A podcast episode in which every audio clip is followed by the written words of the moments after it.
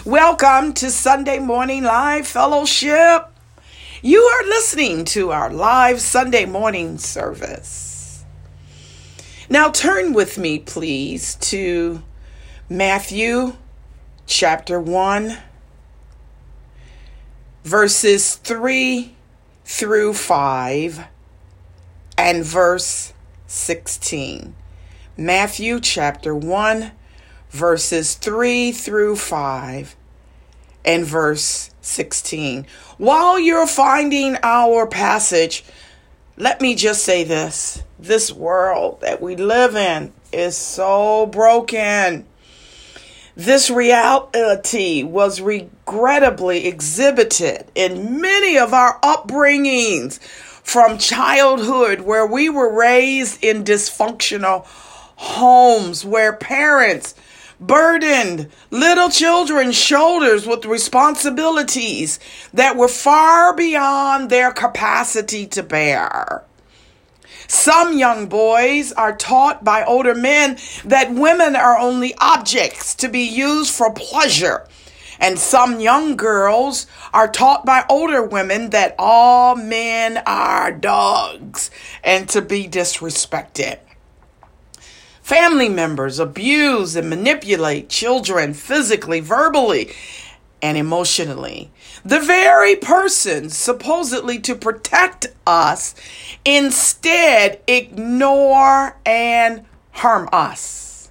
Trust is fundamentally fractured and we scramble to cope many times alone. Parents are fighting violently. Fathers and mothers abandon one another. Parents die.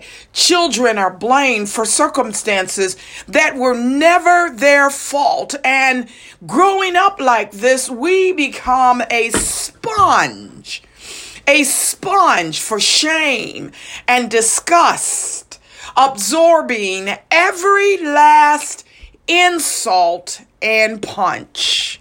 And finally, in our mind, we become defined by the very shame that covers us. Beloved, these heartbreaking realities continue to exist in homes to this day. And because of our background, we often feel like we are damaged goods. We find it difficult to act according to the standard societal script. We didn't get the right upbringing. We didn't attend the right school. We didn't have a chance to develop the correct life skills or manners. So when you hear passages from the Bible Instead of being strengthened, you are left feeling insecure. All the while, Satan whispers to you that salvation means the right family, the right status, the right background. Now let's turn to our scripture. Matthew chapter 1, verses 3 through 5 and verse 16. Judah, the father of Perez and Zerah, whose mother was Tamar. Perez, the father of Hezron. Hezron, the father of Ram. Ram, the father of Amminadab. Amminadab, the father of Nahshon. Nahshon, the father of Salmon.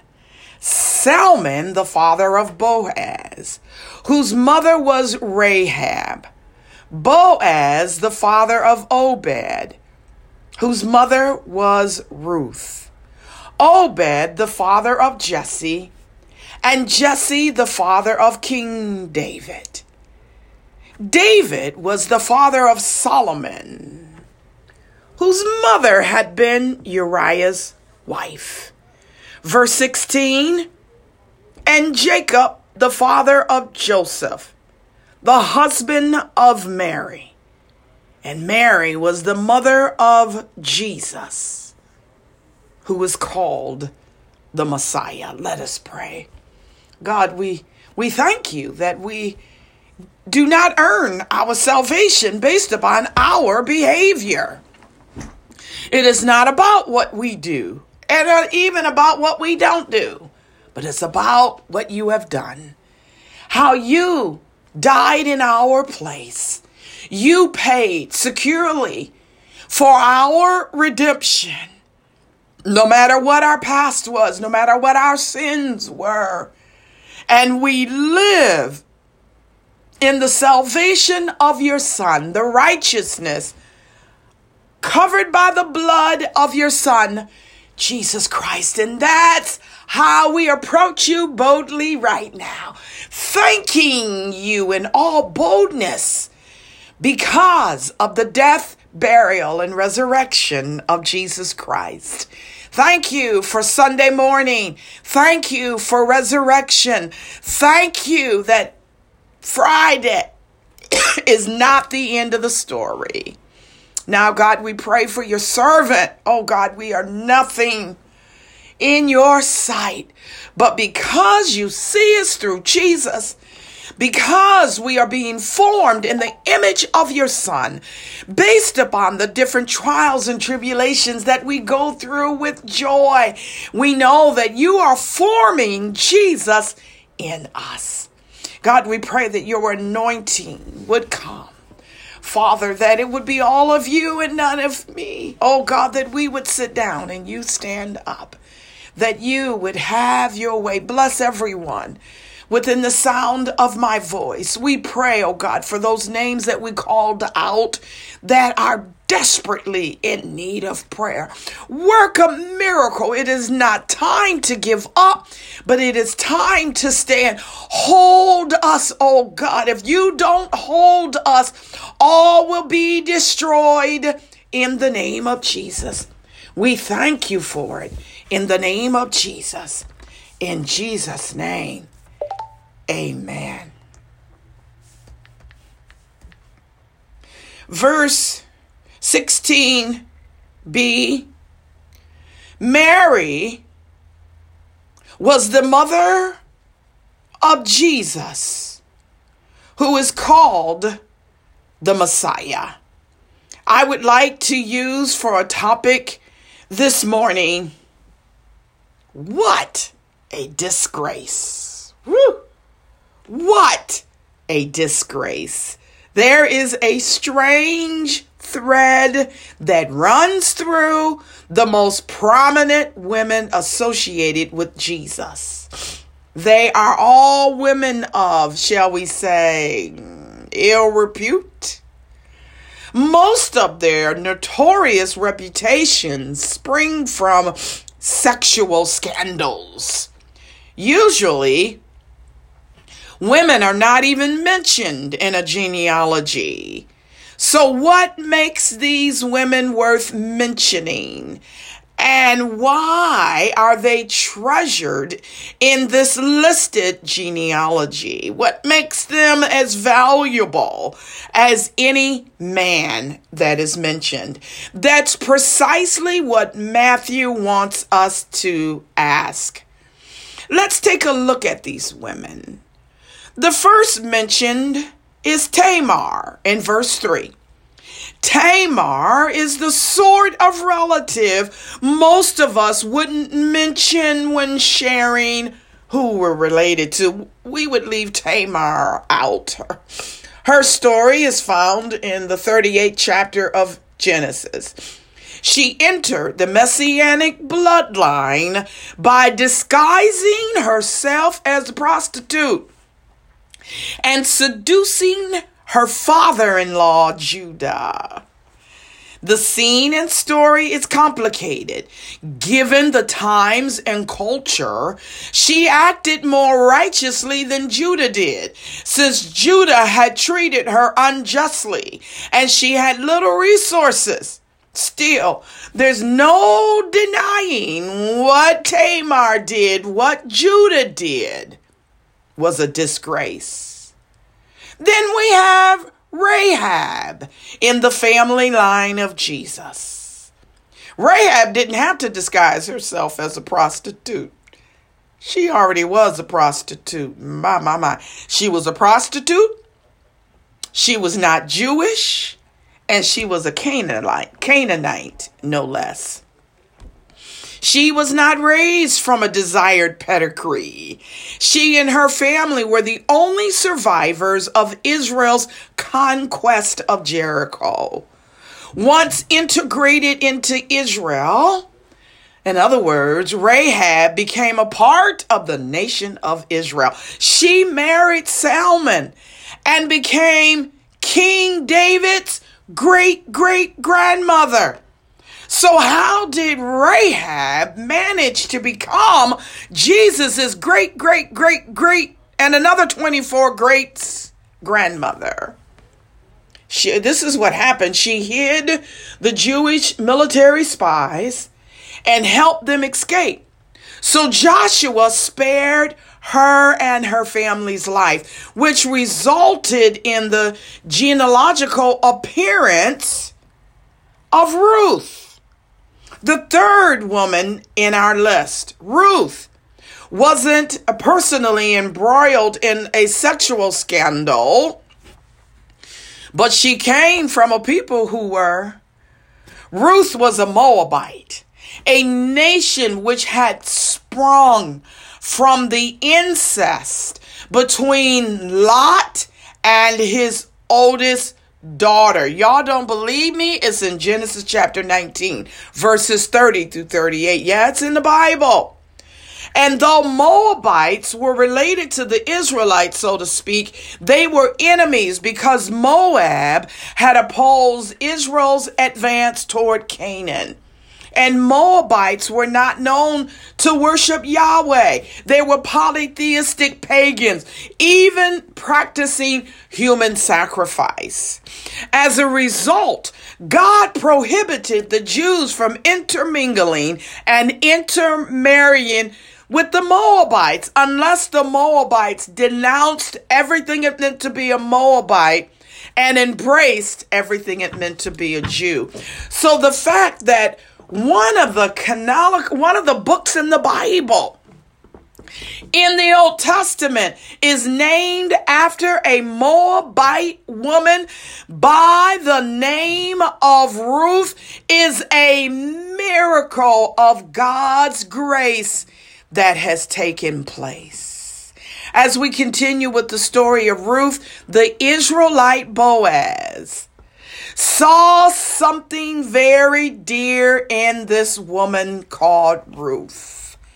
She had left her family, left her nation, left her gods to embrace her mother in law's nation, Naomi, and her mother in law's God. Boaz married Ruth. He was an Israelite. Their union produced a son named Obed, who had a son named Jesse, who had a son named David. And David became the greatest king that Israel ever had. And from David's lineage produced our Lord and Savior, Jesus Christ. The fourth woman mentioned in this list, it don't even say her name. It calls her the wife of Uriah. We know her, yeah, we know her as Bathsheba. The woman Israel's greatest king couldn't, or shall we say, wouldn't keep his hands off.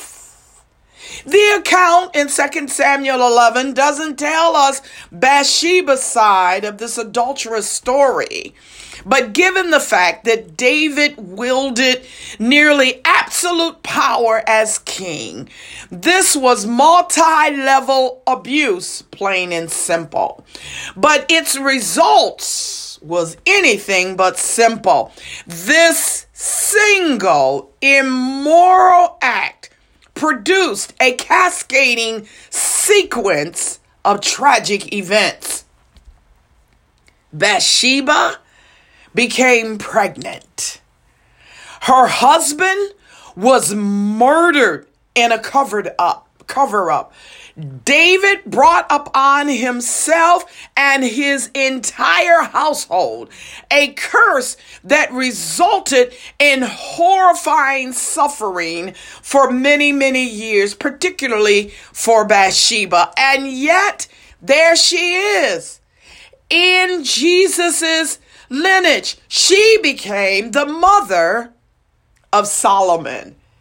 And finally, not finally, but in these groups that are in this genealogy, we have Mary.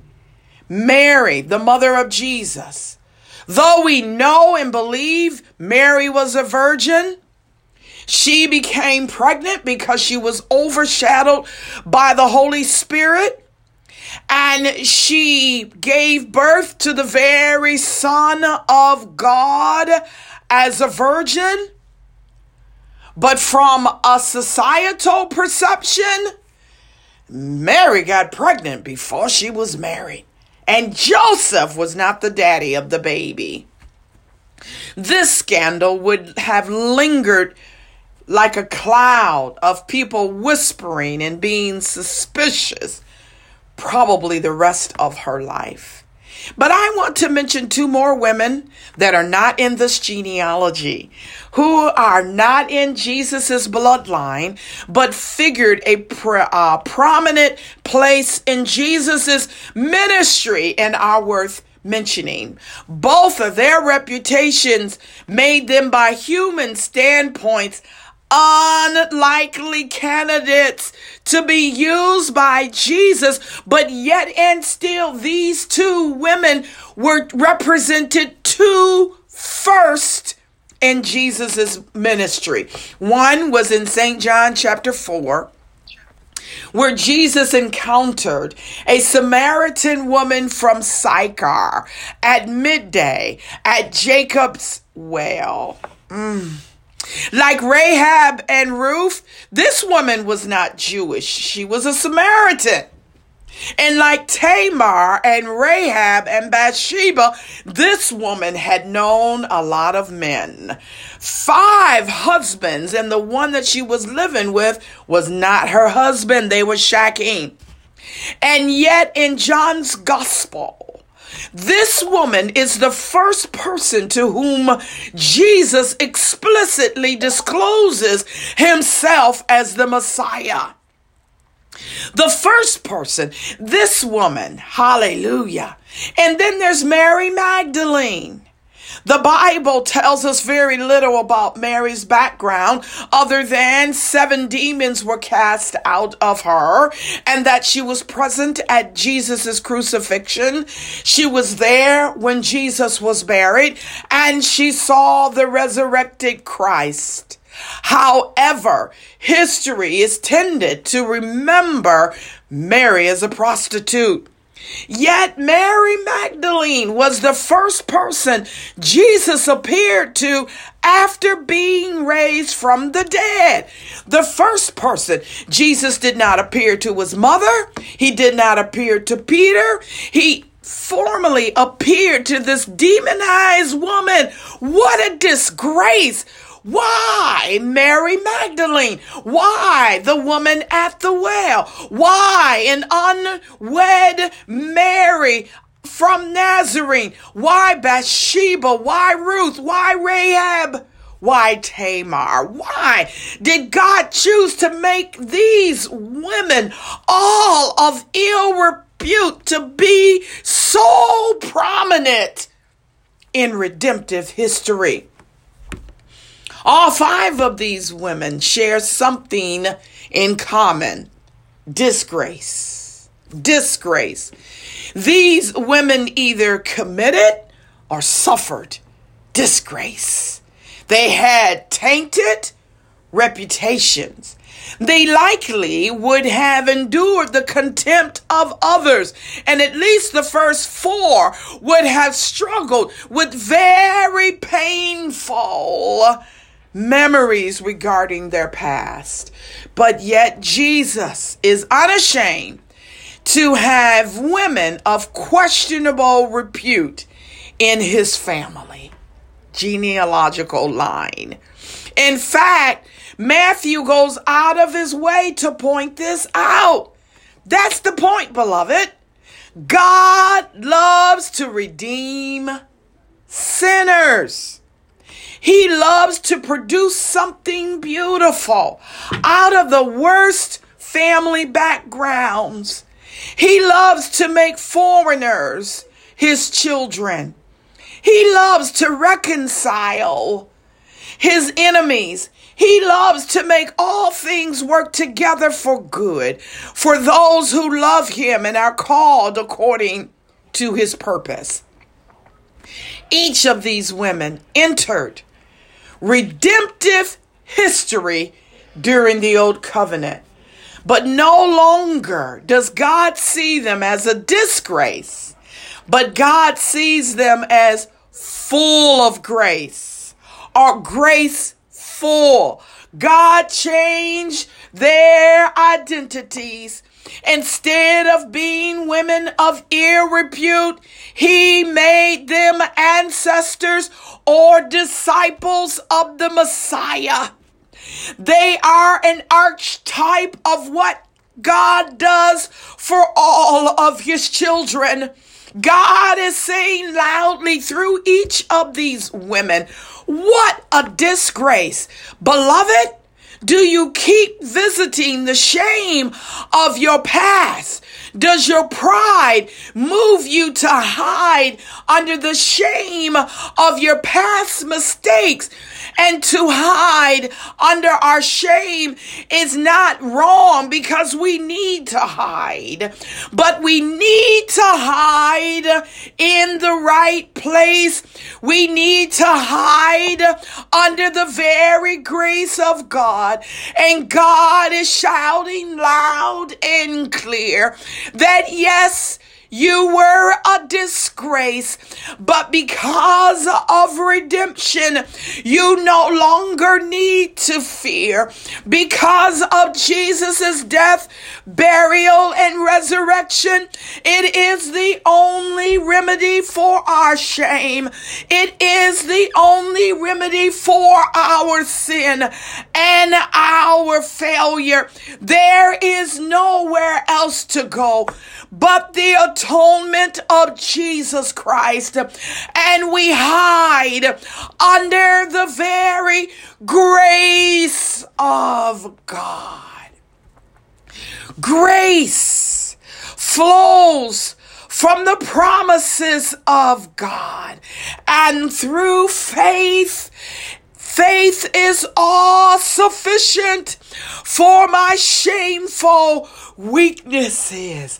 Faith gives us the power to break the pride filled shame. Don't allow your shame to be greater than the grace of God. God's grace is more greater than any sin that you can commit. His grace abounds greater than our sin. His grace is sufficient in my weakness. His grace gives me all the righteousness that I will ever need. His grace is a provision for all the power that I will ever need. So that's what happened to the women at the well. Our sin wrecked life was redeemed and her shame was destroyed. That's what happened to King David. He confessed his sins and repented and trusted in the pre incarnate Christ. His guilt and shame was removed, and the, the righteousness of Christ was imputed unto him as righteousness. That's what happened. The old things were passed away, and behold, all things were made new. I don't care how much of a notorious sinner you were. The old has passed away, and we now have become part of redemptive history. Redemptive history. That's the history that Tamar and Rahab and Ruth and Bathsheba embraced and Mary Magdalene and the woman at the well. You are saying, what is redemptive history? Redemptive history means that everything that has happened, God was sovereign. Wait a minute. Mm, somebody just beat my child. What do you mean that that's part of redemptive history? We have got to trust that God is in control and that God is going to make all things right, that God is going to change it into good. Um, even our jaded past, um, even those sins um, that still afflict us with shame. Redemptive history is what God loves to do. He loves to redeem history. We love to condemn one another. We love to point out one another's sins. We love to magnify what another person has done wrong. But redemptive history says, um, My grace um, is sufficient. My grace is greater than your sin. And everything that happened is now covered by the history of my son Jesus Christ. His history has become my history. Can I get prideful?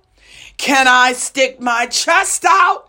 Can I be proud because I've kept most of the rules? All of my righteousness is as filthy rags, and I embrace the righteousness of Jesus Christ. So, where does that leave me now? Praise God for His grace. Worship God for his grace is not about what I do and don't do. It is all the Lord of grace. I have joy because of the grace of God. Let grace be grace. We are no longer living under the shame of our disgrace. And wherever you are right now, Know that God is embracing you. Stop asking God if you have made a mistake and just praise God for his grace. Stop asking God if I had done this and done that differently. Grace was in every line of his story, of your story. Oh, magnify the Lord with me and let us exalt his name together. Let grace be grace. And that is the reason that we praise him today because of his goodness. I'm not looking in the rearview mirror. I'm not looking back at my regrets. I'm drowning out the accusations that others have against me and love to bring up and I'm padding every line of my story. And my story is about as bad as the women we brought up today. I'm lining every part of my story with the grace of God. Hallelujah. If you have not received Jesus Christ as your personal Lord and Savior, we invite you to do so now. Will you receive Him? If so, pray this simple prayer with me. Say, Lord Jesus, I have lived my life without you, waiting to get myself together, waiting for me to bring about my own redemption. Beloved, you can never please God on your own works. Pray this prayer with me. Say, Lord Jesus, I have lived my life only for myself. I have lived my life as a sinner. And I now admit my sinful lifestyle and invite you to become Lord of my life. I accept your death, burial, and resurrection. And from this day forward, choose to live my life in a way that pleases you. I ask you to forgive me. I know that you died on the cross for me to save me. You did what I could not do for myself. I come to you now and ask you to take control of my life. I give it to you from this day forward. Help me to live every day in a way that pleases you. If you pray that simple prayer with me, please feel free to contact me at 231 349 1046 so we can discuss with you the first steps of salvation. God bless you.